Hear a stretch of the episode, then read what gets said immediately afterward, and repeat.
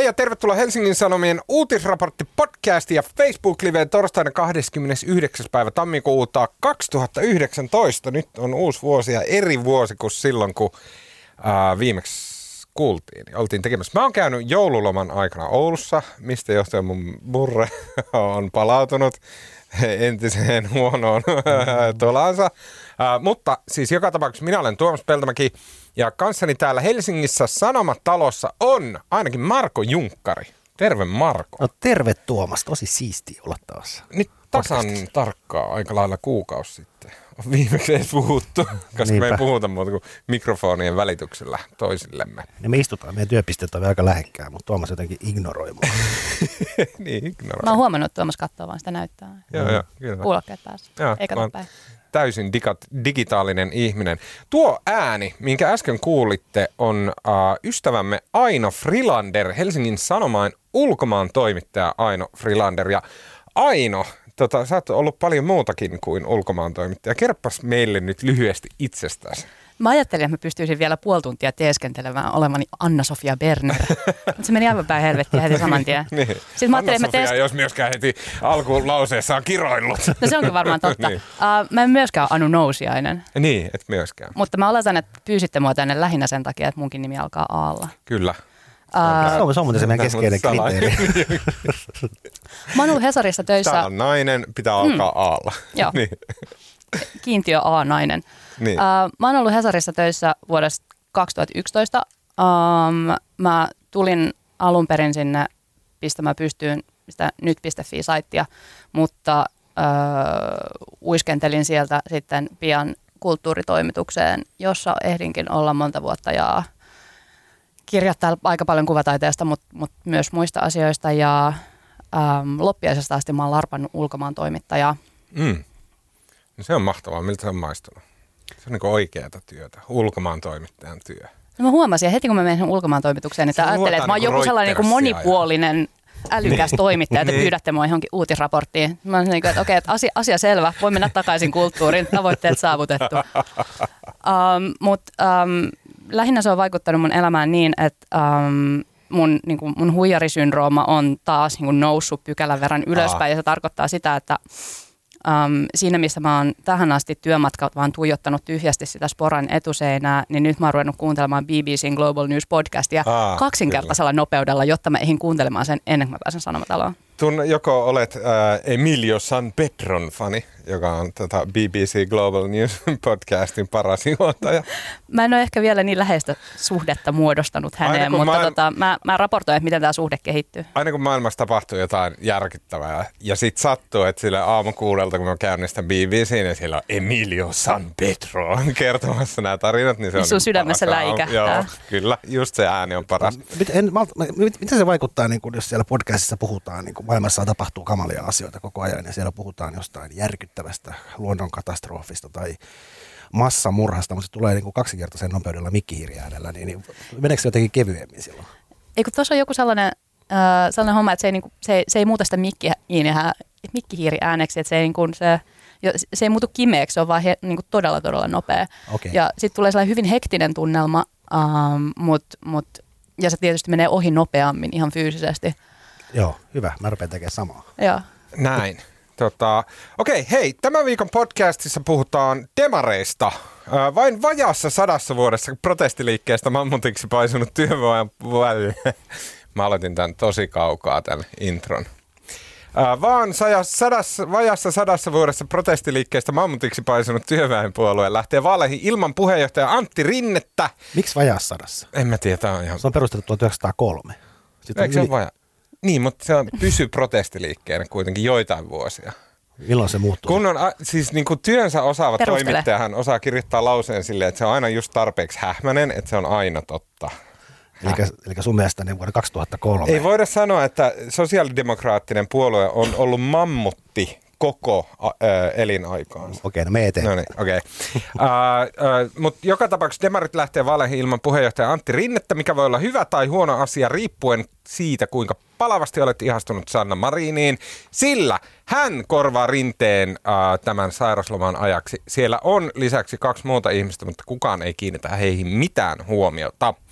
Ja lisäksi puhumme edelleen Oulun tapahtumista. Sekä media että yleisö että poliitikot kipuilevat sen kanssa, tuleeko maahanmuutosta vaalikysymys. Asia, joka hyödyttäisi kaikkein eniten yleisimpien arvioiden mukaan perussuomalaisia. Ja siksi esimerkiksi tällä viikolla muu oppositio kieltäytyi lähtemästä mukaan perussuomalaisten kansallista turvallisuutta koskevaan välikysymykseen.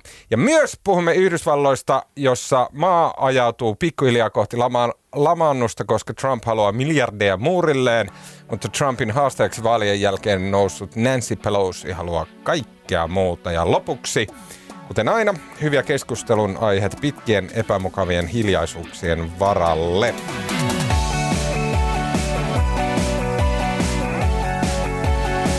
Okei, äh, Sosiaalidemokraattien puheenjohtaja Antti Rinnettä sijaistavat nyt siis varapuheenjohtajat ja he ovat vala- valintajärjestyksessä ensimmäisenä varapuheenjohtajana Sanna Marin. Ja Marinin jälkeen on toinen varapuheenjohtaja Maarit Feltranta ja kolmas varapuheenjohtaja Ville Skinnari.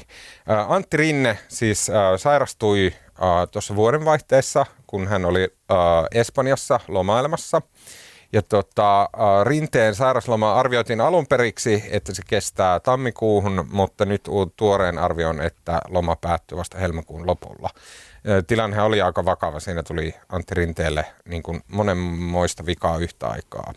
Ja hän ei ole enää 20-vuotias, eli nämä täytyy hoitaa, hoitaa vakavasti ja niin kuin sellaisella pieteetillä, että tässä ei huonommin käy. Mutta Marko, onko tämä pelkästään tämmöinen vaihtopelaajan järjestely? Koska avauskokoonpanollahan ei ole merkitystä muuta kuin seuran kovimmille faneille. Kuin, niin kuin, kuin tärkeä asia tämä on, että kuka SDP-johdossa just nyt, jos Rinne siis joka tapauksessa helmikuun lopulla palaa?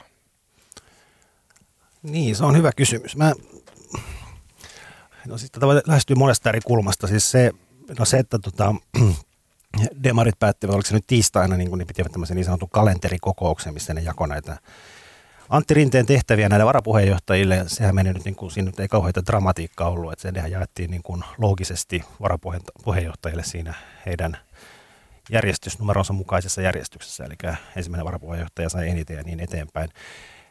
Ei siis, No tässä on siis varsinkin somessa nyt ollut kauhean kohkaus siitä, että Sanna Marinin esiintymisiä on moitittu ja hän on kuulemma esittänyt kantoja, jotka, tota, jotka eivät kaikkia miellytä, mutta en, mä, mä en tiedä, onko sillä mitään merkitystä. Mutta tähän niin kuin, varmaan tämä kolmikko nyt tuuraa Antti Rinnettä ihan hyvin. Mutta se, mikä tässä on niin kuin, ehkä se isompi kysymys, että on kumminkin nykyisin politiikka on kauhean henkilövetosta, mikä tarkoittaa kauhean puheenjohtajan vetosta. Ja kyllähän se on niin kuin, ihmisten äänestäjät ei vielä tavallaan miellä, että vaalit on tulossa, mutta ne ehkä kuukautta ennen, kolme viikkoa ennen, kaksi viikkoa ennen vaaleja ihmiset havahtuu siihen, että tota, vaalit tulee ja sitten katsoo niitä vaalikeskusteluita. Ja siinä vaiheessa siinä on myös vaikut, se vaikuttaa, kun ihmiset ajattelee, että toi, toi puheenjohtaja tai toi puheenjohtaja saattaa olla Suomen seuraava pääministeri ja merkittävin mm. poliittinen päättäjä.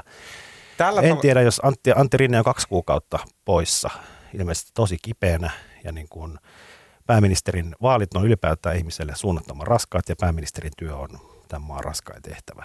Niin mä en tiedä, vaikka Antti Rinne olisi miten hyvässä, toipuisi hyvin ja olisi hyvässä kunnossa, mutta kumminkin ihmisille jää mieleen, että onko toi ihminen niin terve, että se pystyy hoitamaan pääministeriä. Tähän suomalaiset pääministerit aiemminkin sairastelleet vakavastikin ennen vaaleja. On. Tässä aina viitataan, no Juha Sipilällä oli, siinä oli vähän, siinä oli vähän enemmän aikaa vaaleja. Juha Sipilällä oli tota, se oli vuotta ennen vaaleja. Hänellähän oli veritulppa, oliko se keuhkoissa peräti, ja tota, oli se uusi juttu, että, mutta se oli kahteen otteeseen. Ja siitäkin virisi keskustelu, kun silloin Kepu, Kepu oli ylivoimaisessa Gallup-johdossa, että tota, onko Sipilä riittävän terve pääministeriksi, mutta hyvihän se on. Hyvihän niin, se on. ei se nyt mitään estänyt ainakaan, jos meillä on ollut pääministeri Sipilä hallitus tässä viimeiset niin. neljä vuotta. Mutta joka tapauksessa sillä pääministeri, siis puolueet, mä just kirjoitin eilen jutun siitä, miten Puhutaan demo- siitä kohta. Mä haluan eka puhua vielä siis Marinin ja Rinteen. Sä itsekin viittasit, että SDPssä on siis jotkut aktiivit ja twitteristit suuttunut siitä, että Marin on heitellyt lausuntoja ja muita, jotka ei ole ehkä mitä? Ei rinteen mukaisia. Mitä siellä on tapahtunut? Onko an, siis... no, ei se, mä en ole, siis, no, näitä on ollut pari näitä, siis, mutta ei ne itse asiassa kumpikaan niistä ei varsinaisesti ole ollut niin kuin, No tässä päästään niin filosofiseen kysymykseen, että mikä on puolueen kanta. Et eihän se Antti Rinte, jos Antti Rinne on puheenjohtaja ja hän on vaalitentissä ja esittää jonkun kannan, niin se tulkitaan silloin SDP-kannaksi. Ei se ole Antti Rinteen kanta. Ja puolueen kannat on määritelty erilaisissa työryhmissä ja hyväksytty siellä puoluehallituksessa ja näin, että ei ne ole niin kuin Antti, vaikka Antti Rinne ne esittää, niin tulkitaan puolueen kannoiksi, ja, mutta ei se tarkoita sitä, että se on Antti Rinteen henkilökohtainen kanta, se on sen puolueen kanta. Niin. Ja ei Sanna Marin on musta pysynyt täsmälleen, kyllähän kaikki se kannat on ollut just näitä demareiden näissä ohjelmissa esittämiä kantoja, mutta siis tavallaan kritiikkiä on tullut Ehkä se on helppoa, kun on tuommoinen sijaispuheenjohtaja, niin luoda semmoista hämmennystä. Puhetta on ollut näistä hakkuista. Se oli tämä maaseudun tulevaisuuden tentti, jossa Sanna Marin kieltäytyi vastaamasta siihen, että pitääkö hakkuita lisätä vai vähentää vai mitä niille pitää tehdä. Ja hän sanoi, että pitää olla tarkempaa tietoa ja sitten on virinnyt keskustelua näistä demareiden, demareiden että kaikki pitää ylihuomenna ajaa sähköautolla kannoista, mitkä tavallaan nekin tulee sitten niiden ilmasto-ohjelmasta. Okei, okay. mutta eikö, siis puheenjohtajan rooli, siis joo, mä ymmärrän ton, että he niinku tärkeintä puheenjohtajalla on se, että he niin sen 500 sivua, joka on joku puolueohjelma, he opettelee sen ulkoa ja siellä on kaikki vastaukset kaikkiin mahdollisiin kysymyksiin ja sitten he vaan toistaa just sen oikean sitaatin siitä paperinivaskasta. Vai eikö kuitenkin puhe- puheenjohtajaksi valita sitä ihmistä, joka, johon niin luotetaan siihen määrin, että hän vastaa oikein, vaikka puolue ei olisi tehnyt mitään päätöstä asiasta? Häh? No siis joo, mutta kyllähän siis ei, mutta ei, puolue, ei puolueen puheenjohtajakaan voi vetää, ei se niitä hatusta vedä. Kyllähän periaatteessa tavallaan ne kannat, mitä hän esittää, ne ovat näitä puolueen, puolueen tavallaan hyväksyttyjä kantoja. Jos mä olisin toimittaja, Mm. niin mä käyttäisin kaiken energiani siihen, että mä etsisin ne niin yksi ja puoli kysymystä, josta Antti Rinne ja Sanna Marin on eri mieltä tai Sanna Marin ja puolueen silleen enemmistö on eri mieltä. Ja sitten mä kyselisin niitä vaan seuraavat kaksi kuukautta Sanna Marinilta. Niinpä. Koska niinhän se pitäisi tehdä. Uh, Iltalehden Juha Ristamäki kirjoitti sillä tavalla omassa uh, analyysissään, että Sanna Marin on siis rinnelläinen eikä heinäluomalainen. Ja että tämä on jonkunnäköinen tämmöinen linja, mikä demareiden sisällä kulkee. Mitä nämä kaksi eri faktiota on? Musta demareissa, demareissa on aina ollut erilaisia fraktioita, mutta kiinnostavinta on se, että ei ole olemassa mitään rinnelläistä fraktiota. Ei rinteellä ole, ei semmoista porukkaa ole kuin rinnelläiset. Miksi Juha Ristimäki kirjoitti tällä tavalla? Tavallaan heinä, tuota, heinäluomalaisia tarkoittaa näitä AY-demareita, jotka on tavallaan tiiviisti, tiiviisti sitoutuneita AY-liikkeeseen. Sitten on tavallaan tämmöinen tuomiojalainen tämmöinen vasemmisto, vasemmisto demari, huru, vasemmisto demari fraktio ja sitten demareissa on, ja sitten demareissa on sitä tavallaan nuorempaa, nuorempaa polvea, jotka on tämmöisiä. Kyllä Yhdysvallatkin on tehnyt väärin demari. Kyllä. Ja sitten on tämmöistä niin kuin, äh, ehkä vähän vihertävää tämmöistä nuorempaa, poru, nuorempaa polvea, jotka haluaa puhua siitä ilmastonmuutoksesta. Okei. Okay. Mutta rinteellä ei ole, rinteellä ei ole missään vaiheessa ollut sellaista varsinaista omaa fraktiota. Okei, okay, mutta eikö Rinne tullut, tullut siis AY-puolelta suoraan demareihin? Miksei hän ole AY-demari? Ehkä se on, mutta sille jos, se, se kumminkin tuli ulkopuolelta. Että nämä fraktiot syntyy sitten, kun sä oot siellä nuorista kotkista lähtien, oot siellä puljannut, niin sitten sä opit tuntemaan. Onko se oikeasti sitten nuoret kotkat? Oh.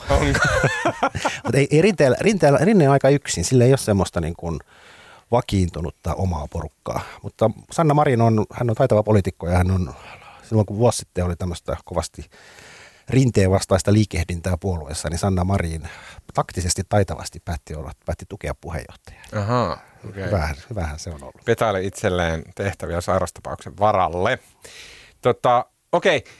Uh, Aino. Vaikka oletkin ulkomaan toimittaja, niin uh, mikä sulla on fiilis siinä, että miltä se näyttää, jos puhutaan silleen, ei niin kuin politiikka narkkareiden ja niilojen ja ylipäätään semmoisten ihmisten kannalta, jotka niin kuin tietää esimerkiksi, mitä jossain SDPn puolueohjelmassa lukee, vaan silleen niin kuin ulospäin tavalliselle äänestäjälle. Miltä näyttää se, että Sanna Marin rupeaa nyt sitten vetämään? Niin kuin, mitkä ne optiikat siinä sun mielestä on? Hän on kuitenkin nuori, niin, hän on tavallaan nainen. se mun vastaus on varmaan just se, että ja tamperelainen, perust... mikä niin parhaana kaikista. se tamperelaisuus on siinä tietysti sellainen hivenen ongelmallinen aspekti, mutta et, et kyllä niin kuin perusäänestäjän silmään se nuoruus ja, ja naiseus on, vaikuttaa aika massiiviselta freesaukselta. Et en mä nyt tiedä, että onko Sanna Marin Suomen Ocasio Cortez, mutta tota, ehkä jotain paralleelia voi harhaisissa kuvitel- kuvitelmissaan vetää. Mm.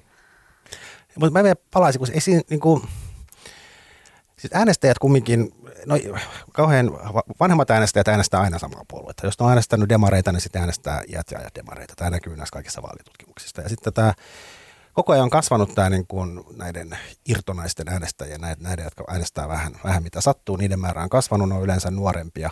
Ja tota, ei se niin kuin, ja ihmisten se ennen vaaleja se kosketuspinta puolueisiin, ei, ei, ei kukaan lue sitä puolueohjelmaa. Et sehän syntyy näistä vaalikeskusteluista, syntyy näistä uutisoinneista ja se menee kumminkin aika niin kuin, ei, ei, ei, ei siinä kukaan lue sitä 500 sivua. Et se mielikuva syntyy sitten näistä muutamista vaalikeskusteluista, eikä niissä taas puhuta, niin, kuin niin ei se ole mikään semmoista niinkään substanssiasiaa. Se on mielikuvaa ja tavallaan ihmiset katsoo, että kuka puheenjohtajista olisi semmoinen uskottava, että kelle lainaisi autonsa avaimet. Mm.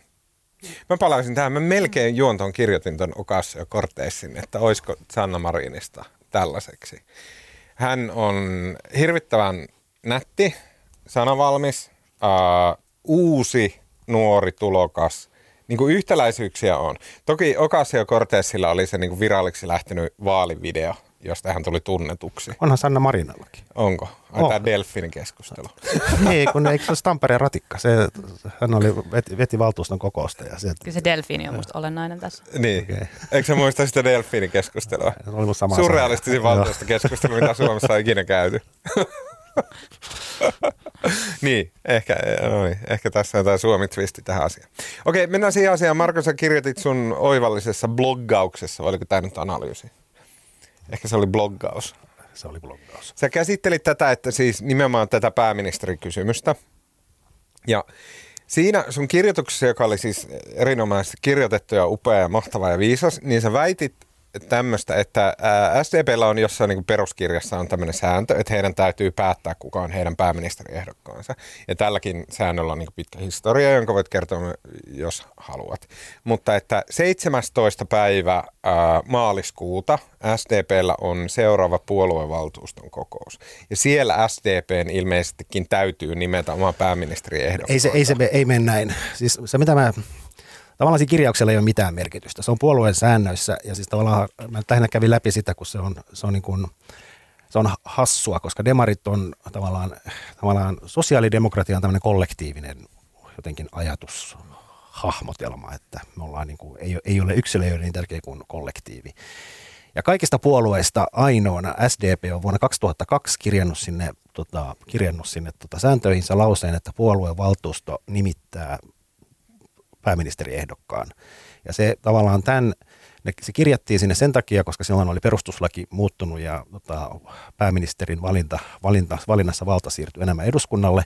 Mutta pääsyy oli se, että oli tehty jonkinlainen mieli, mieli, mielipidekysely, jossa selvisi, että Paavo Lipponen, joka oli istuva pääministeri, on kaikkein suosituin seuraavaksi pääministeriksi. Ja sitten siellä Hakaniemessä työväentalolla keksittiin, että katos, katos kun Lipponen on suosittu, niin tehdäänkin näistä pääministerivaalit. Ja Kepulla oli Anneli Jäätteenmäki, joka oli vasta valittu ja tota, hänen poliittinen uskottavuutensa oli ehkä pienempi kuin kaksi, kahdeksan vuotta pääministerinä istuneen Paavo Lipposen. Ja sitten demarit rupesi meuhkaamaan, että nämä on pääministerivaalit, että pitää äänestää niin kuin Paavo Lipposta, koska Paavo Lipponen on pitkä ja pääministeri ja uskottava ja puhuu hitaasti ja on myös söpö, niin kuin eräs demarit luonnehti. Ja tota, demarit itse rakensi tämmöisen, niin kuin, tämmöisen mielikuvan pääministerivaaleista.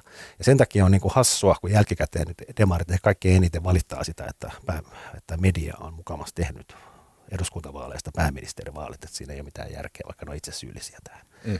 Mutta niillä on siis se kirjaus siellä säännöissä, että puolueen valtuusto nimittää pääministeriehdokkaan. Näin on tehty siis 2003 vaaleissa ja 2007 vaaleissa mutta ei sen jälkeen. Et sinähän se, se, se, se, kuka on puolueen pääministeriehdokas, niin se nyt on käytännössä aina puheenjohtaja. Mm. Se, siinä kirjauksella ei ole mitään merkitystä.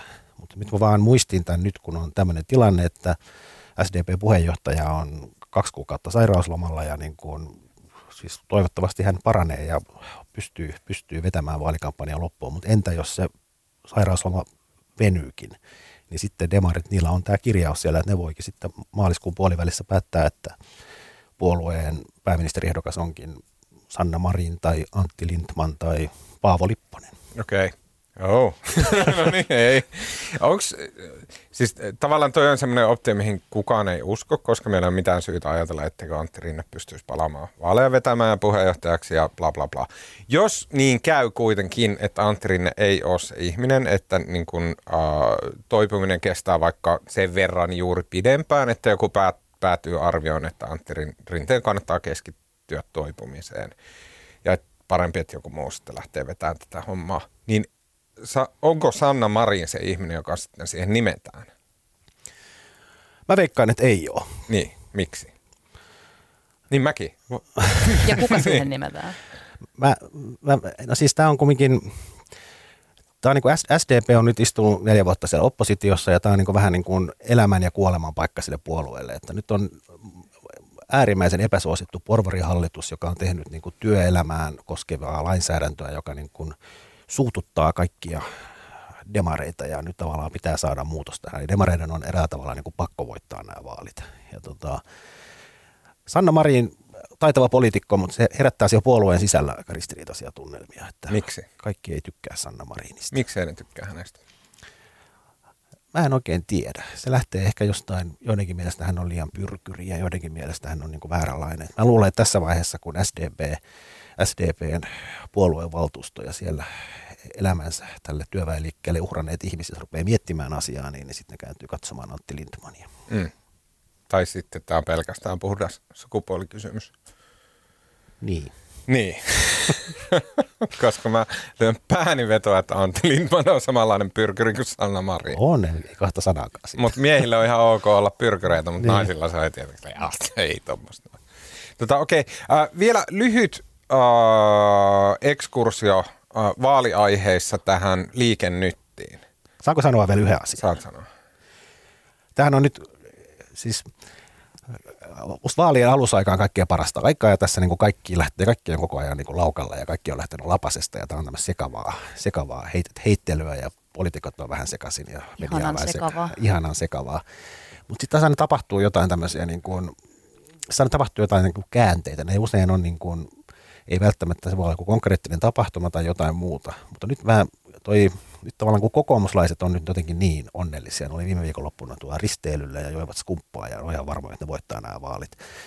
Ja kokoomuksella on nyt jotenkin semmoinen, ainakin heidän omasta mielestään hyvä pössis. Mutta mitäs nyt kun kahden, kahden viikon päästä tulee seuraava Ylen kannatuskysely ja sitten tulee Hesarin HS Gallup, niin se voi hyvin olla, että kokoomus on tai kokoomus ja demarit on aika tasoissa. Mm. Ja siinä vaiheessa demarit menee jotenkin ihan panikkiin, kun tavallaan tämä heidän lainaus hipsuissa varma vaalivoitto onkin uhattuna.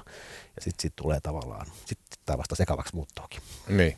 Ja sitten ruvetaan, sit ruvetaan te- tekemään kaikenlaisia ratkaisuja. Sulla on, Marko, yli 20 vuoden kokemus politiikan seuraamisesta ja tunnet ihmiset ja sisäpiirit todella hyvin.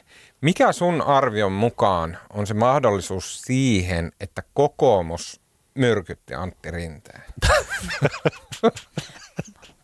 Entä Sanna Marin? mä, mä, mä en usko kyllä tähän. No niin. Ei saa naureskella sinänsä vakavalla asialla, koska siis Antti Rinne on kuitenkin kipeänä. Se on, se on, tota, se on tosi valitettavaa ja parannemisia siis hänelle. Okei, mennäänkö eteenpäin? Mennään. Uh, seuraava aihe on jotenkin vielä hahmottomampi kuin Mutta demarit. Mutta on, onnistuttu hyvin skippaamaan tämä liike nyt. Joo, no niin, okei. Okay. No niin joo, unohtaa sekin. tota, no sit se olisi mennyt sinne satajana liian iso aihe. Uh, kaksi viikkoa sitten poliisit tiedotti neljästä uudesta epäilystä ja rikoksesta, jossa uhrit olivat jälleen alle 15-vuotiaita tyttöjä. Ja tämä siis sen perään, mitä tapahtui tuossa vuodenvaihteen tienoilla Oulussa. Eli siis näitä maahanmuuttajataustaisia ihmisiä epäillään siis äh, monista sanoin kuvaamattoman hirveistä teoista, joiden uhrit ovat siis alaikäisiä lapsia. Ja sitten äh, tapahtum, tai siis tekoja epäillään tapahtuneen myös Helsingissä. Ja sitten siitä seurasi sellainen keskustelu, josta tässäkin podcastissa käytiin niin kuin isoa vääntöä siitä, että että minkä verran ja millä tavalla tästä kannattaa keskustella. Ja minä olin silloin tuhatprosenttisen sitä mieltä, että kaikkien täytyy nyt yhtyä tähän keskusteluun, ettei se jää pelkästään perussuomalaisten iloksi.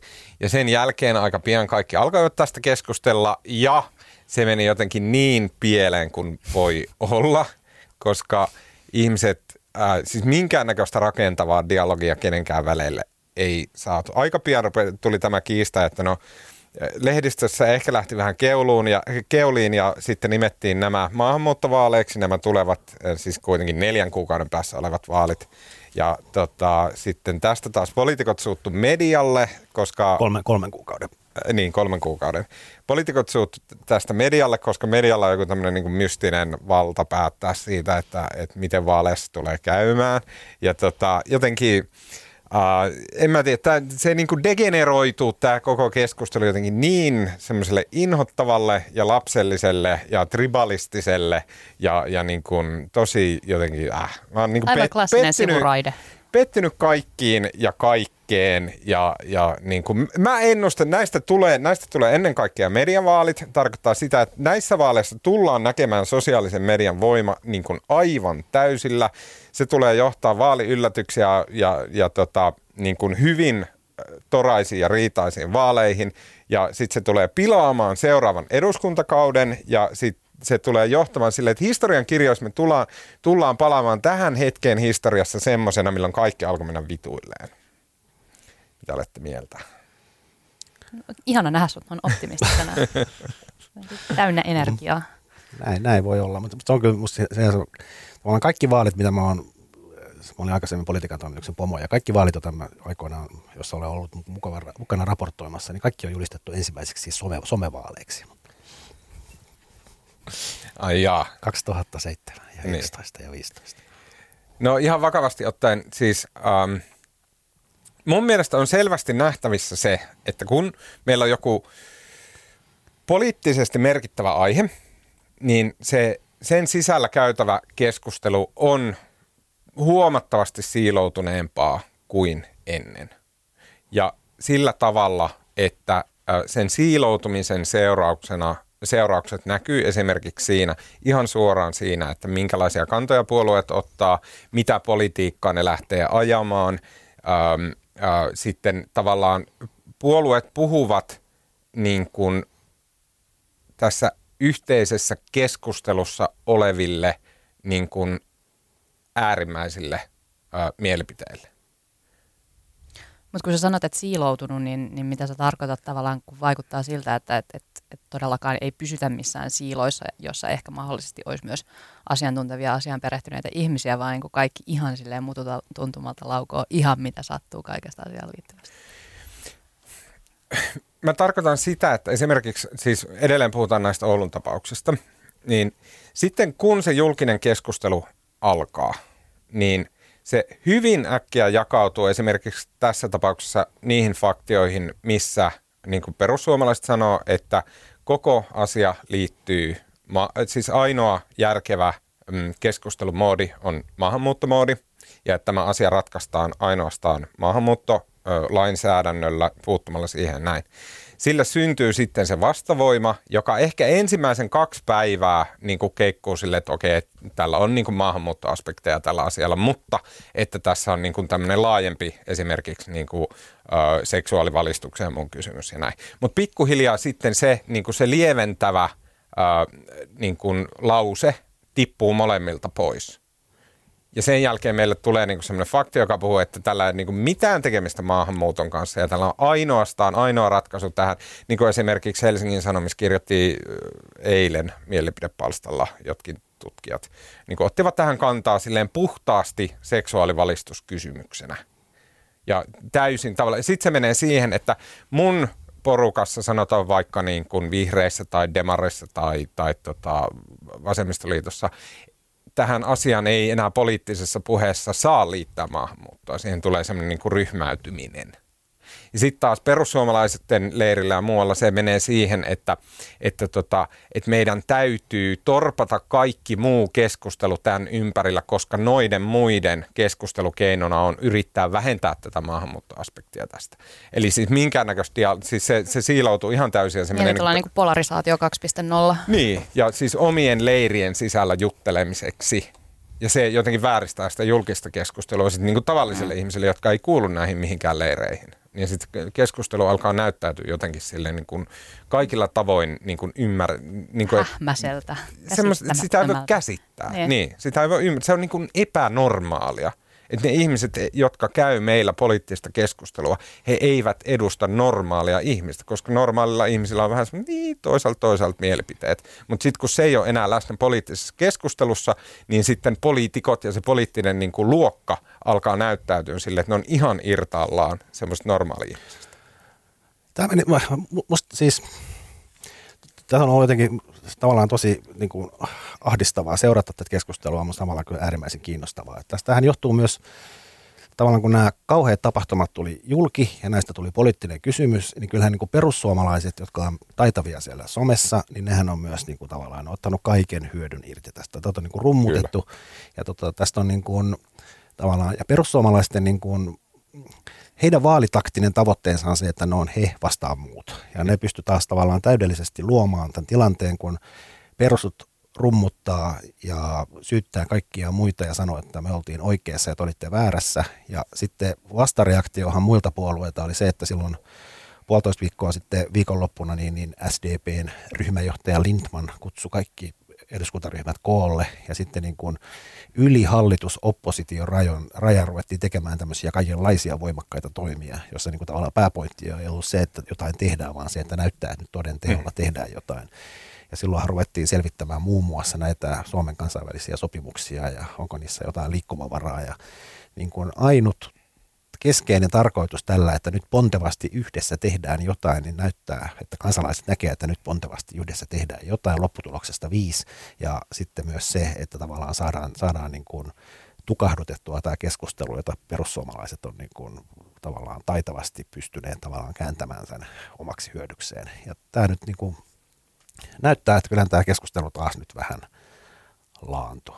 Siis musta niin kuin yksi mä, jotenkin, mä seuraan kauhean monia perussuomalaisia kansanedustajia Twitterissä ja tota, musta on niin kiehtova katsoa. Ensinnäkin musta ne, mä en tiedä, onko niillä joku semmoinen onko niillä joku paikka, mistä ne saa ne twiittinsä, kun ne, ne twiittaa kaikki ihan samoja viestejä. Mutta mm. yksi, mikä jossain vaiheessa kiinnitin huomiota, että oli niin kuin useampikin perussuomalaisten kansanedustaja tavallaan twiittasi, että, niin kuin, että älkää äänestäkö kopiota, että persut on ainoa persut. Ja tämä tulee niin kuin, Musta on tosi kiehtova ajatus.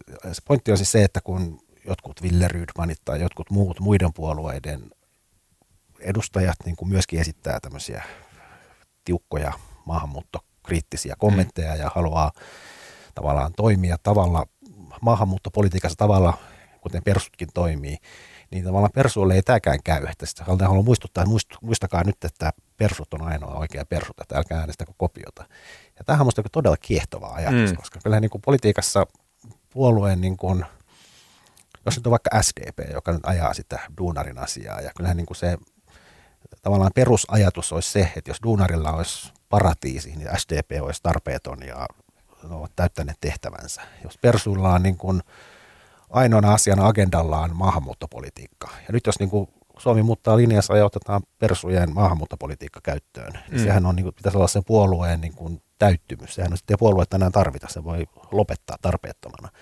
Mutta sitten se ajatus siitä, että jos nyt muut puolueet tai ainakin yksittäiset kansanedustajat on niin lipumassa persujen kannoille, niin heidän pitäisi olla iloisia siitä, eikä tavallaan hädissään ruveta varoittelemaan, että älkää niin. äänestäkö niin. kopiota. kopiota. Niin.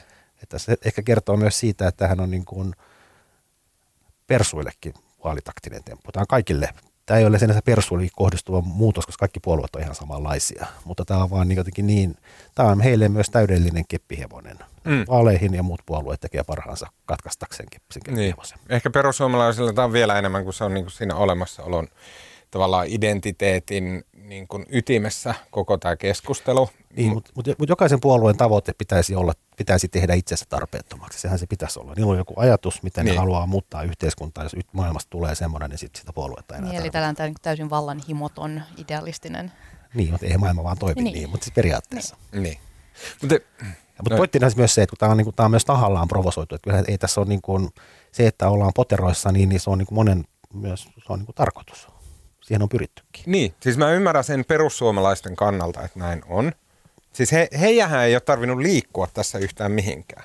Mutta muut puolet joutuu hakemaan sitä paikkaansa ja niin kuin miettimään, että okei, että koska tämä ei ole sitä meidän ydintä, tämä ei ole meidän ydinkysymys, me ei ole niin kuin 20 vuotta käyty tästä niin kuin niin, ja toisteltu sitä samaa viestiä, joka on tosi helppo toistaa. Niin, niin se perustan voi vain istua paikalla ja sanoa, että me ollaan tässä oltu aina, ja tämä on ollut meidän pointti aina, ja nyt silleen, että niin kuin nämä lastenraiskaustapaukset osoitti, että me ollaan täysin oikeassa. Niiden ei tarvitse tehdä semmoisia jekkoja. Sen takia mun, mun mielestä kiintosin, kiintosinta on se, että miten muut reagoi, koska ne joutuu liikkumaan, hakemaan sitä, niin kuin, että missä he on. Ja mua niin kuin ärsyttää ja rasittaa se, että hyvin harva puolue niin kuin silleen jotenkin hähmäisesti kokonaisuutena arvostellen, niin siirtyy mihinkään semmoiseen positioon, mikä olisi silleen niin kuin rakentava eh, niin kuin yhteiseltä kannalta, vaan kaikki hakee nimenomaan suhteessa siihen yhteen ääripäähän, joka on perussuomalaiset, niin suhteessa siihen sen positionsa. Ja selkeästi jättäen tilan sinne, jossa on niin kuin no, Niitä muiden, mitä mä äsken yritin sanoa, siis muiden puolueiden, niin kuin, ei, ei, musta tuntuu, että ei, ei, ei kellään ole mitään halua tehdä Suomen maahanmuuttopolitiikassa mitään isoja muutoksia just nyt vaalien alla, eikä nyt tavallaan tällä hetkellä pysty tekemäänkään.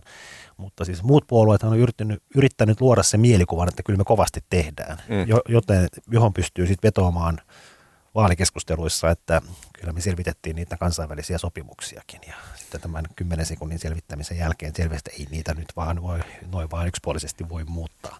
Mutta kauheasti on tehty ja ollaan oltu pontevia, mutta sitten on vaan nämä sopimukset, jotka estää sen. Kyllä se on niin päätarkoitus näissä ollut se, että saadaan näyttämään siltä, että kovasti touhutaan. Mulla tuli ihan järkyttävä ajatus mieleen niistä kansainvälisistä sopimuksista. No. Koska siis mä oon niiden suurin ystävä. Siis ja me kaikki, suurin. Kaikki, me kaikki niin, ollaan. Suurin ystävä. Mutta Tuomas on suurin. Ehkä meillä on toimittaja Paavo Teittinen, joka rakastaa kansainvälistä oikeutta enemmän kuin minä, mutta et, et suuresti.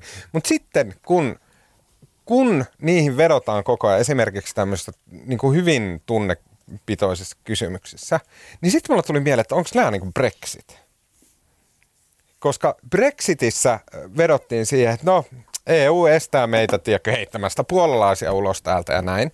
Ja sitten EUsta pikkuhiljaa, kun siihen aina vedotaan. Ja sitten kun se jossain määrin se narratiivi, mikä ihmiselle syntyy, on silleen, että me ei voida palauttaa näitä meidän lapsia raiskaavia ihmisiä Irakiin, mistä he on kotoisin, koska on tämmöiset kansainväliset sopimukset. Niin sitten kun niihin aina vedotaan, niin tekeekö se niistä kansainvälisistä sopimuksista niin semmoisen peikon, mistä halutaan eroon? Niin kuin tavallaan on Britanniassa EU-sta tuli. Mutta mä en tiedä, niin. että ollaanko me niin oma-aloitteinen kansa kuin britit, että oikeasti päätettäisiin unilateraalisesti jättää ne niin, sopimukset. Mutta onko tässä semmoinen vaara, että niihin vetoaminen tuo niihin semmoista tahraa? No, tuo nimenomaan, no katso, katso mitä Trump on tehnyt Yhdysvalloissa. Niin. Siellähän on keskeinen, hänen politiikansa keskeinen keino on taistella globalismia vastaan sillä, että sanoudutaan irti kaikista mahdollisista sopimuksista. Niin, ja jenkit ei muutenkaan mukana.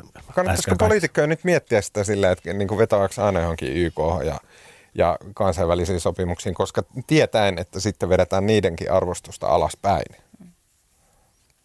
Niin, mutta mä luulen, että tämä on nyt enemmän, no tämä on tämmöistä vaalishowta. Hmm. Mitä pidemmälle tuo keskustelu etenee, niin sitä enemmän mua rupeaa jotenkin, niin kuin, mua, mua ahdistaa se ajatus, niin ensimmäinen – ähm, vaistoo jotenkin vaan silleen, niin kuin, että olkaa kaikki nyt hiljaa tästä aiheesta. Niin kaikki, mitä tästä aiheesta puhutaan, pelaa vaan persujen pussiin. Ja kun niin totuus on se, niin suomalaiset miehet raiskaa aivan tauotta lapsia tässä maassa myös, ja niin kukaan nainen ei ole ikinä niin kuin selvinnyt aikuiseksi asti tässä maassa ilman, että joku olisi ahdistellut jollain tavalla. Ää, ja ne ei ole kaikki irakilaisia, niin et, et, mutta sitten me koko ajan puhutaan irakilaisten na, niin lastenraiskauksesta, vaikka niitä oli oikeasti ihan tosi vähän. Mm. Ja se vaan jatkuu ja se on niin kuin sellainen ihmeellinen Mun mielestä on niin kuin ääliömäisen pointti, minkä voi esittää nyt. Niin, mahdollisesti. Sillä niin kuin viikkoa ennen niitä Oulun tapahtumia erittäin hyvä keskustelun aihe. Hei, kattokaa vaikka näitä tul- tilastoja, että tällä niin kuin raiskataan lapsia vaikka kuin. Mutta sen jälkeen sitten, kun meillä on niin kuin yhdeksän miestä, mitä joukko raiskaa pienen lapsen, niin, niin sen jälkeen, niin kuin, että no, mutta kattokaa kaikkia näitä muita, se on niin kuin idioottimainen, koska ei, se ei vaan se on kontekstoiva. Se, ei se, se me, me, me, meidän keskustelu ajautuu vaan täysin väärille raiteille, kun me puhutaan vaan siitä niin minimaalisen pienestä osasta niitä raiskaajia. Ei, koska ne on just tehnyt sen. Se on just tapahtunut. Se on ihmisten mielessä. Silloin se keskustelu pitää käydä niillä ehdoilla. Ilman muuta. Sehän siis se on, aivan hullun kuulosta, jos me oltaisiin silleen, että niin kuin, MV-lehdessä lukee, että, että tota, yhdeksän turvapaikanhakijaa raiskas lapsia niin kuin ympäri ämpäri niin kuin samaan aikaan samassa paikassa ja näin. Ja sitten jos me oltaisiin esimerkiksi massamediassa, me oltaisiin silleen, että yleisellä tasolla ää, lapsia raiskataan paljon, ää, tekijät ovat useimmiten suomalaisia. Se niin kuin kuulostaisi silleen, niin kuin, se kuulostaisi täysin väärältä. Hups. No niin. Kuka sulle soittaa? Lapsi. no niin. Joo. Eikä tämä musta niinku, musta pää, pääsyy on se, että niinku, musta näistä olisi pitänyt keskustella nimenomaan viikkoa, mm. silloin vaikka marraskuussa, viikkoa ennen tapahtumia. Ongelma, kun ei näistä ole niinku mutta sekin on tosi tyhmä keskustelu. Se media, niinku, media niinku, ei ole käynyt tätä on keskustelua. On joku ikävä ei se, ei se herätä mitään huomiota, jos ei ollut irakilainen. Ei, niin, mutta siis mun mielestä niinku, musta ongelma on siis myös se, että siis maahan, maahanmuutosta on puhuttu liian vähän. Ja se on, tästä on, mm, se on, se on niin koko ajan se moottori on ollut, lähtenyt sieltä perussuomalaisilta ja sitten muiden puolueiden niin kuin pyrkimys on ollut jollain tavalla siirtää se keskustelu aina johonkin toisaalle. Ja kun se on aina siirretty, niin, niin sitten sitä niin kuin, sit, sit vaan puhutaan eri asiasta kuin pitäisi puhua. Niin. Mutta en mä tiedä, en mä allekirjoita. Maahanmuutosta on jauhettu kohta kymmenen vuotta silleen niin kuin aivan loputtomasti. Onko? No on, niin kauan kuin perussuomalaiset on ollut olemassa, niin se on ollut semmoinen niin iso mörkö ja iso peikko. Ja niin kuin var... ei, ei kyllä ole. Mä tässä, niin kuin, musta mä, mä nyt sitä itse asiassa mediaa. Musta tässä nämä on, niin kuin, nämä on niin kuin muut puolueet. Tässä, niissä, tässä puuttuu niin kuin semmoinen, siis mun mielestä muilla puolueilla ei edelleenkään ole. Ne on niin kuin yksittäisiä kantoja yksittäisiin asioihin, mutta siis mua vaan jotenkin, niin kuin, mistä puhuttiin se meidän pikkujouluissa, uutisrapsan pikkujouluissa, tämä, tota, tota, tämä meidän puhuja siellä, siis tämä Esa Suominen. Esa Suominen. Niin. tavallaan niin kuin, Joka oli upea.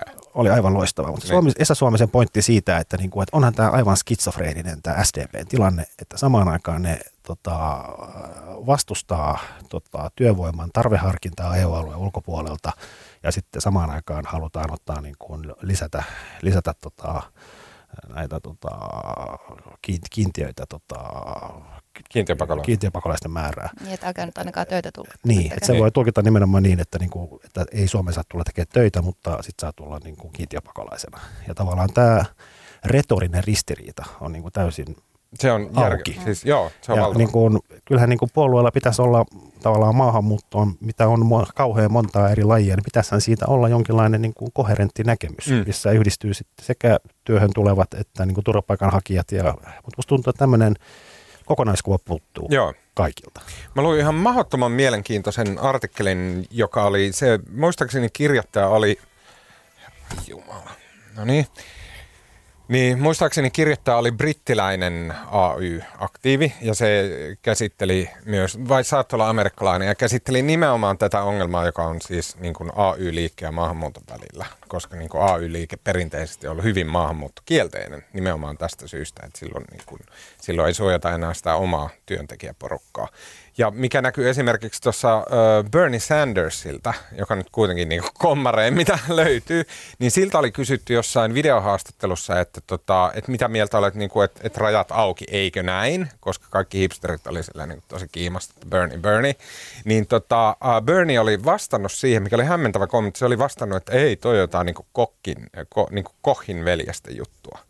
Mm. Ja jos tietää, niin kohit on niin oikeistolaista, oikeistolaisimpia semmoisia niin bisnesmagnaatteja, jotka maksaa Jenkeissä kaikkien niin kuin, republikaanien vaalikampanjat ja näin. Ja siis, että et Bernin mielestä niin kuin se, että rajat avataan, niin se on semmoista niin kuin, pahinta oikeistolaista. Nimenomaan koska sen takia, että se kurittaa työihmisiä niin kuin maan sisällä, mikä oli mun mielestä tosi ym, niin kuin yllättävää. Kyllä, kyllä se oikeisto on, oikeisto on niin kuin halunnut tullit pois ja vapaakauppaa perinteisesti. Ja sitten taas vasemmisto, AY-liike on halunnut nimenomaan ne rajat, rajat kiinni. Mm. Ja se onhan tämä niin kuin, tässä on valtava epäsuhta, kun on tavallaan tuli globalisaatio ja yritykset kansainvälistyi ja yrityksillä on toimintaa kaikkialla maailmassa ja kaikki liikkuu sekunnin siljardisosassa rajojen yli, mutta samaan aikaan on niin AY-liike, joka ei ole millään tavalla kansainvälinen. Se on mm. täysin paikallinen. Sehän on niin kuin, Eikö ne kuulu kaikki johonkin kommunistiseen internetiin? No, niillä, ei mitään, niillä ei ole mitään merkitystä. Jokainen, jokaisen maan AY-liike puolustaa niin kuin henkeen ja veri, vereen oman maansa työntekijöitä. Mm.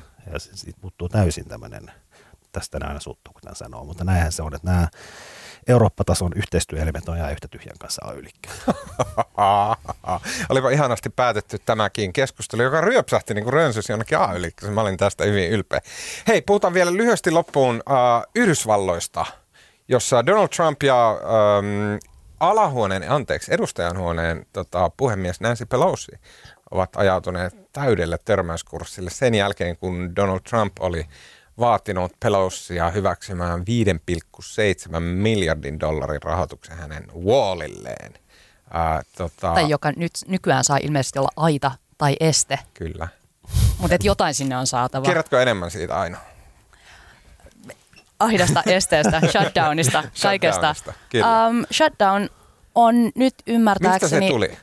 Niin se, se alkoi 22. joulukuuta ää, ja, ja asia, asia oli tosiaan niin kuin, niin kuin sanoit, eli, eli Trump ja ää, kongressi ajautui budjettikiistaan, jonka ytimessä oli tämä muurin rahoitus, oikeastaan lähinnä se muurin rahoitus, eli 5,7 miljoonaa, miljoonaa miljardia dollaria muuriin tai, tai aitaan, koska tämä on niin kuin se se myönnytys, jonka Donald Trump on tehnyt tänä aikana.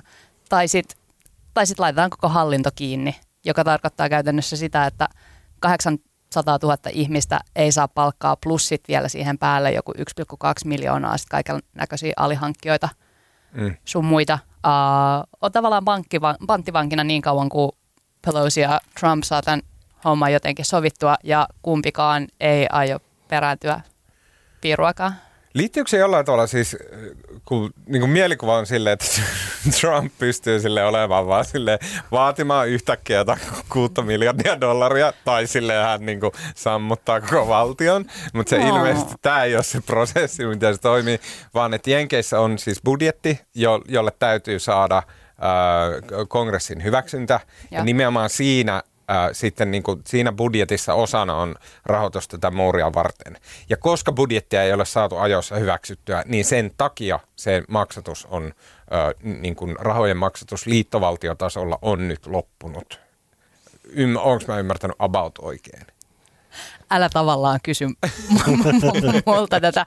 Siis ymmärtääkseni siihen liittyy joku sellainen prosessi, että uh, niin kuin vaalien ajoitus, ajoituksesta johtuen tehdään jo niin kuin hyvin varhaisessa vaiheessa sellainen niin kuin, vähän sellainen välikausi tai niin kuin tällä pärjäällään tyyppinen niin kuin budjettiratkaisu. Ja sitten vasta sitten, kun kongressi aloittaa, niin sitten ruvetaan todella niin kuin vasaroimaan sitä budjettia kasaan ja, mm. ja siinä ollaan ajauduttu tällaiseen erittäin jännittävään tilanteeseen. Mm.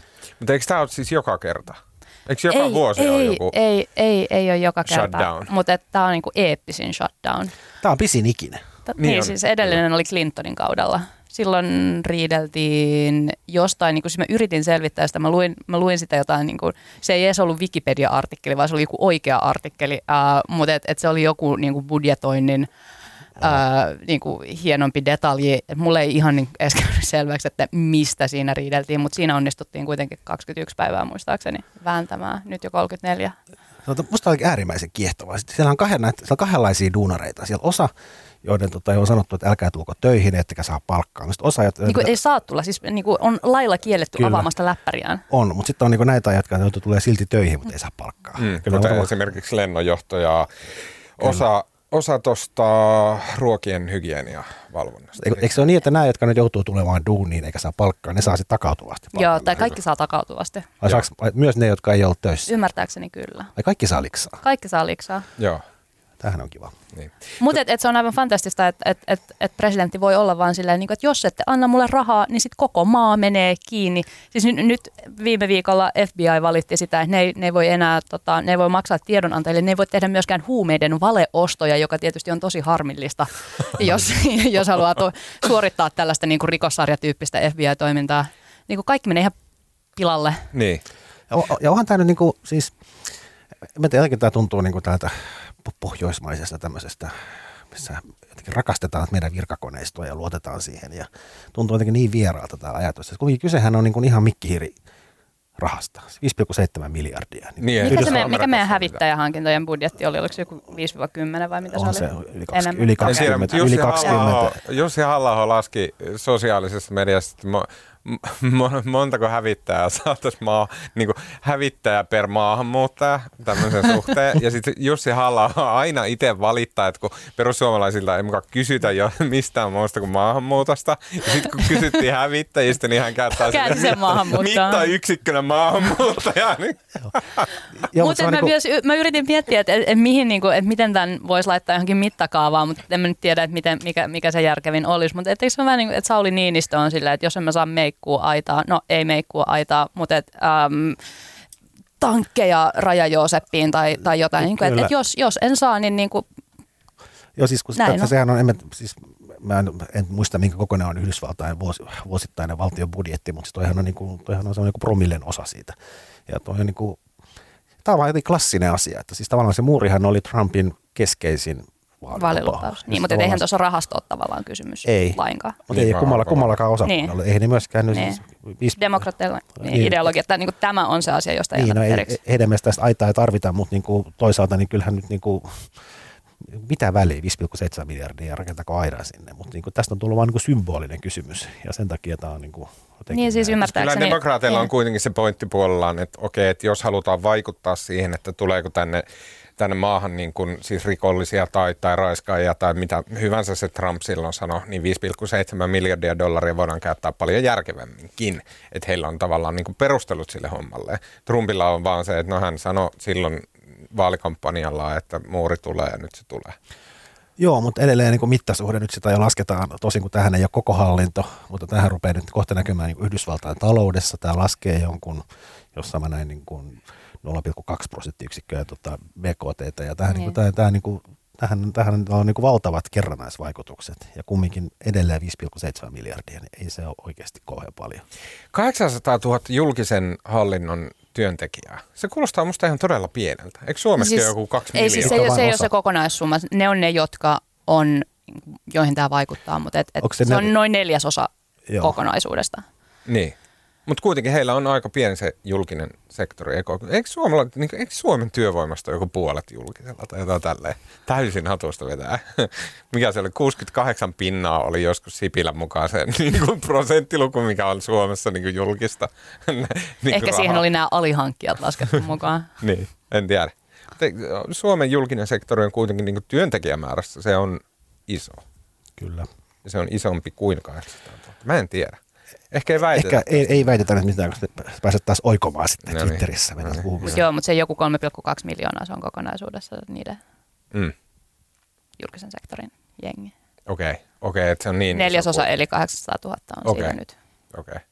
Tota, äh, Sitten mä haluaisin vielä sanoa, että siis se, se mihin tämä niin kun, Mun mielestä kaikista epäreiluiten tämä niin kuin Trump teki sillä tavalla, että se kiinnitti tämän uh, muurikysymyksen tähän, että hän, jos hän saa sen muurinsa, niin demokraatit saa sitten läpi tämän Dreamers-lainsäädännön, mikä heillä siellä on. Ja se tarkoittaa siis lainsäädäntöä, jossa annetaan uh, siis maassa laittomasti ikänsä asuneille uh, niin kuin laittomien maahanmuuttajien lapsille uh, kansalaisuus, joka niin, Mutta vain kolmeksi vuodeksi niin kuin heitä ei karkoteta tämän Donald Trumpin lupauksen mukaan. Siis tämä ei ollut mikään saa ikuinen suojelu heille. Ah, okei, okay, kyllä. Et ei, tämä oli vaan tällainen kolme vuoden, niin kuin, teitä ei karkoteta kolmeen vuoteen. Saat, okay. Saatte niin kuin sosiaaliturvatunnuksen Nämä taas sitten ollut demokraateille tosi tärkeitä teemoja niin kuin usean vuoden ajan. Ja Trump yrittää käydä Pelosin kanssa tällä tavalla kauppaa. Mikä jotenkin saa niin kuin koko paskan kuulostaa vielä enemmän epäinhimilliseltä. Ja, niin kuin Mut, eikö se ole mahdollista, että tänä iltana, tänään nyt ratkee?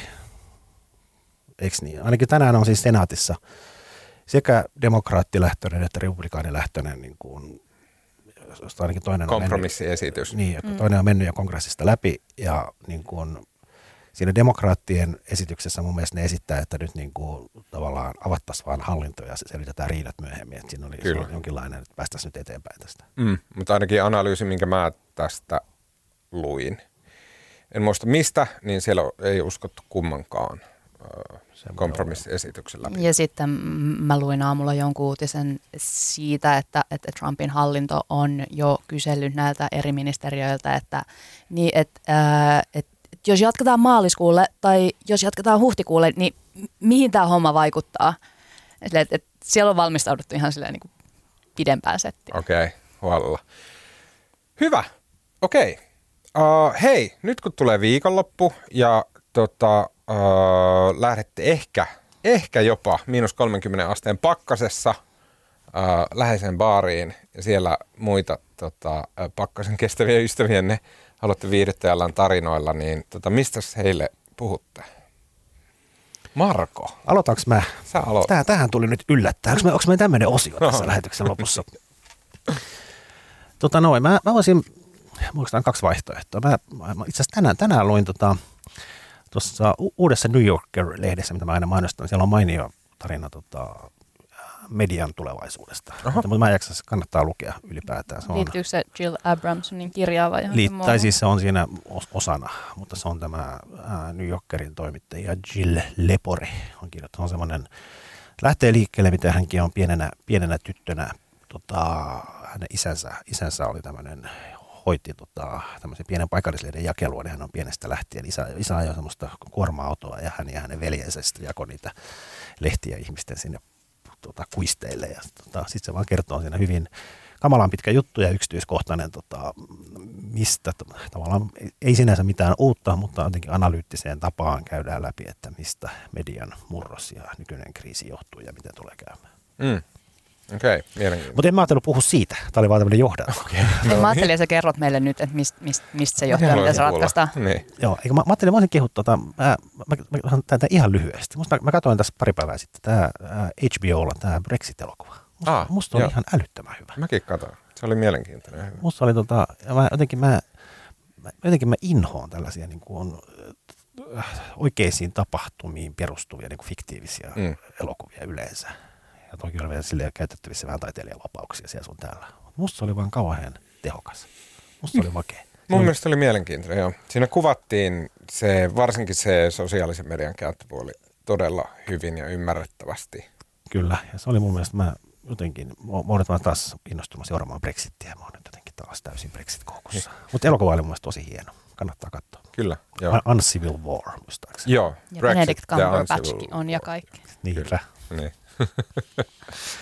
Okei, okay, uh, äh, tota, Aino. Mä oon ähm, täysin ihmisraunia. Mä oon elämäni ensimmäisessä aamuvuoroviikossa ollut, joista muistaakseni Sohvikin on tässä podcastissa valittanut. Mä oon neljä aamua jo herännyt äh, viideltä aamulla. Mulla on kevyitä ja, ja. aistiharhoja.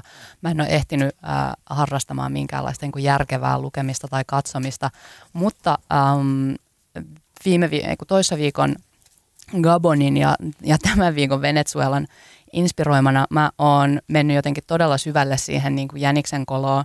Um, erilaisia internetissä olevia listoja, esimerkiksi tällaisia niin kuin, uh, 25 bloodiest coups in the history of the world tyyppisiä sellaisia niin kuin siis meemisivujen listauksia niin kuin tajuttomimmista vallankaappauksista ja vallankumouksista, kaikista niistä sekoiluista, mitä on ollut. Mä oon ruvennut fanittaa erittäin paljon tällaisia niin kuin, äh, brittiläisissä yksityiskouluissa koulutettuja herrasmies-ammattivallan kaappareita, jotka niin kuin, joutuu kaikenlaisiin pinteisiin. Mä, mä, mä, mä haluaisin kutsua kaikki sinne kaninkoloon kanssa, niin siellä on tosi kivaa. Okei, okay, no niin. Kuulostaa aika hurjaa. Näitä mä öisin luen, scrollailen menemään. 25 listoja. So 2004, mutta edelleen hengissä. Ei siis, niin kuin, mä voisin lukea myös jotain syvällisiä artikkeleita ei, näistä, ei, mutta et, ei, ei, ei. ei. mä haluan ne, mä haluan ne niin kuin tuohduttavimmat detaljit. Siis siinä myös siinä, siinä New Yorkerin median kriisijutussa puhuttiin paljon listoista, jotka on journalismin syöpä. tota, uh, mulla sen sijaan on kaksi, kaksi asiaa, mistä mä kaksi eri, erillistä. Mä oon käyttänyt kaiken mahdollisen ilmatilan. Säästä nyt toinen ensi viikko, ettei tarvi sitten. En voi, tässä on niin paljon halunnut kaikkea suositella. Tota, ensimmäinen oli tota ProPublica tämmöinen niin yleishyödyllisen journalismin tuottamistalo yhdessä New York Times Magazinein kanssa kirjoitti ihan valtavan mielenkiintoisen tota, artikkelin toimittajan tämmöinen kuin Pamela Kolloff ja tota, tämä julkaistiin siis viime, siis nyt joulukuussa. Ö, otsikko on uh, Bloodstain Analysis Convinced a Jury She Stabbed Her 10-year-old son. Now even freedom can't give her back her life. Ja siis tää, ja se kuulosti, mä aluksi ajattelin, että mä en lue tätä, että se kuulostaa semmoiselta, niinku, niinku semmoiselta niinku älleltä niinku substorilta, mutta kaikkea muuta. Uh, juttu, uh, Pamela Kolloffin juttu oli niinku silmiä avaava, mielenkiintoinen ja hieno. Se niin kuin tarinankerronnallinen kehikko on tämmöinen Julia Ria, joka uh, tuomittiin oman poikansa uh, tappamisesta vankilaan. Ja tota, uh, uh, ja, ja, ja sitten yksi painavimpia asioita niistä perusteista, että miksi hänen uskottiin olevan syyllinen, oli hänelle tehty, tai siis murhapaikalla tehty veriroiskeanalyysi. Okei, veriroiskeanalyysi on kaikista niin kuin näistä CSI forensic niin kuin metodeista sellainen, että tota, sehän kuulostaa niin kuin aika, se jotenkin kuulostaa jo, se kuulostaa niin kuin tieteeltä. Ja se on kaikkea muuta. Veriroiskeanalyysi on alusta loppuun ihan pelkkää paskaa. Ja sitten tämä niin kuin, juttu lähtee käsittelemään sitä, että niin kuin, mitä kaikkea siellä tehdään. Tämä on hyvin niin kuin, tämä on niin kuin Amerikasta ja mä kävin itse asiassa kysymässä meidän rikostoimittajilta, että mikä on tilanne Suomessa. Ja tota, ne ei ole rinnasteiset, mihin mä palaan kohta. Mutta joka tapauksessa veriroiskeanalyysi, niin, niin se on semmoinen niin kuin, tavallaan tieteenala, jota harjoittaa entiset poliisit. Ja tota, se, missä sen huomaa, että se on paskaa, on siinä, että kun sä kutsut samaan tilaan kaksi eri veriroiskeanalyytikkoa, niin ne päätyy aina ihan eri lopputulokseen, että mitä siellä on tapahtunut. Ja tämä Julia Ria, se tuomittiin oman poikansa tappamisesta, vaikka se itse sanoi, että heidän huoneessa oli niin mies, jota vastaan hän taisteli ja näin niin kuin omassa kertomuksessa. Ja siellä oli niin kuin ulkopuolista verta ja niin kuin myös sitä äitiä kohtaa oli tota, niin kuin hyökätty ja sillä oli näin ja bla bla bla. Mutta veriroiskeanalyysin perusteella he päättelivat, että niin kuin mistä suunnasta isku on tullut ja milloin ja näin. Mutta tota, sitten tämä artikkeli kuvaa sen hyvin, että siinä ei ole minkäännäköistä oikein niin kuin pohjaa. Ja tätä tehdään myös Suomessa. Ää, poliisi tekee veriroskeanalyysiä.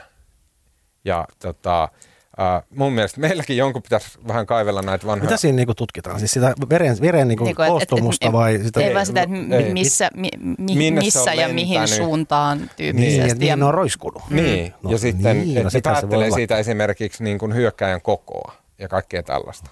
Eli mitä vähän sille siihen... pitkälle meneviä johtopäätöksiä. Kyllä, näin. Suomessa kuulemme meidän siis äh, oikeustoimittajien mukaan ei, ei tehdä tämmöisiä niin pitkälle meneviä johtopäätöksiä, vaan lähinnä katsotaan, että jos, jos lattialla on länttiverta, niin sitten siellä on varmaan niin puukotettu jotain tai tälleen.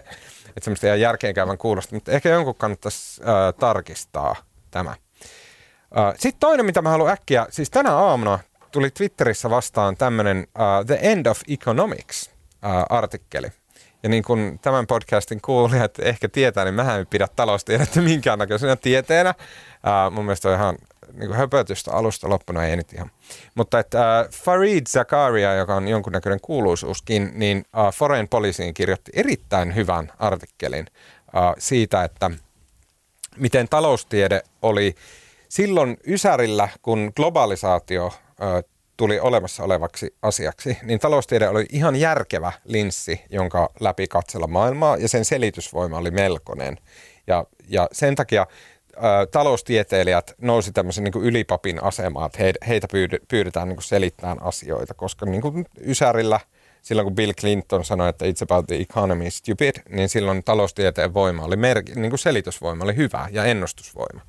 Mutta että nyt se linssi on väärä, ja että monet muut sosiaalitieteet selittää maailmaa paljon paremmin kuin taloustiede, mutta että me ollaan jotenkin niin kuin jääty itse, niin kuin meidän mindsetti on jäänyt jumiin siihen, että taloustiede on jotenkin niin kuin oikeampi tiede kuin äh, joku muu sosiologian ala, vaikka sen niin kuin selitysvoima olisi paljon parempi. Mihin, mihin se perustuu, että se on just tällä pätkällä dyykannut? Se, se kuvaa sen, toi Zakaria, sen aika hyvin Mitä tässä sitä? Mä en pysty tiivistämään sitä niin hyvin. Tota, um, Tota, Mutta kannattaa tutustua. Eli artikkeli oli The e- End of Economics. Uh, kirjoittaja oli Farad Zakaria ja julkaisu. En nyt malta olla sanomatta, tästä on koko päivän ollut Twitterissä tota, vilkas keskustelu tästä samaisesta jutusta, mm. jossa tota, tämän, niin kuin politiikan tutkijat nostivat tämän jutun esille, että tämä on hyvä juttu ja sitten ekonomistit Olli Kärkkäinen etunenässä ja monet muut on sitä. Tämä on valitettava esimerkki taloustieteen kritiikissä, jos rakennetaan oma olkiukko, jota vastaan taistellaan. Mukana oli muun muassa absurdi väite taloustieteen oletuksista, eli että ihmiset lähtökohtaisesti pyrkivät maksimoimaan tulonsa ohi kaiken muun. Ja täällä on nyt yhtenä rintavana kaikki ekonomista sanoo, että juttu on ihan paskaa. Joo.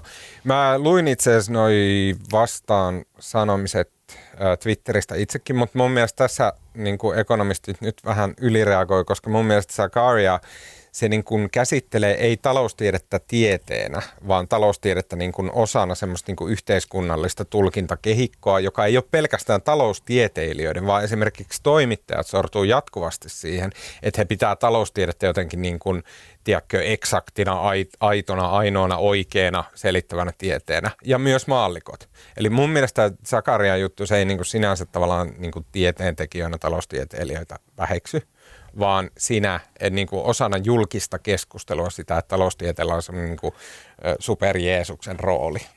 Joo, mutta se on näiden taloustieteilijöiden, ehkä ei mennä tässä sen syvemmälle, mutta heidän, heidän niin kuin argumenttinsa ydin on se, että niin kuin, tavallaan niin kuin taloustiedettä kritisoidaan niin kuin, tavallaan aina alan ulkopuolelta. Että olisi jotenkin parempi, että sitä kritisoitaisiin myös niin kuin tavallaan sen perusteella, mitä siinä oikeasti väitetään. Joo, kyllä, mutta mun mielestä silloin puhutaan eri asiasta. Melkein kaikki kaikki kritiikki, mitä mä oon taloustieteestä lukenut, on validia, mutta se ei kohdistu taloustieteeseen tieteenä, vaan taloustieteen käyttöön osana semmoista yhteiskunnallista narratiivia ja semmoista tarkastelukehikkoa. Mutta onneksi ei mennä tästä nyt tämän pidemmälle, niin, vaan lopetetaan lähetys okay. Palataan tähän. Uh, siinä kaikki tältä erää. Uh, kiitos Marko. Kiitos Tuomas. Kiitos Aino. Lämmin kiitos. Leikkauksen äänen meille tekee Kristina Marttinen podcastin tuottaa minä ja me kuullaan taas ensi viikolla.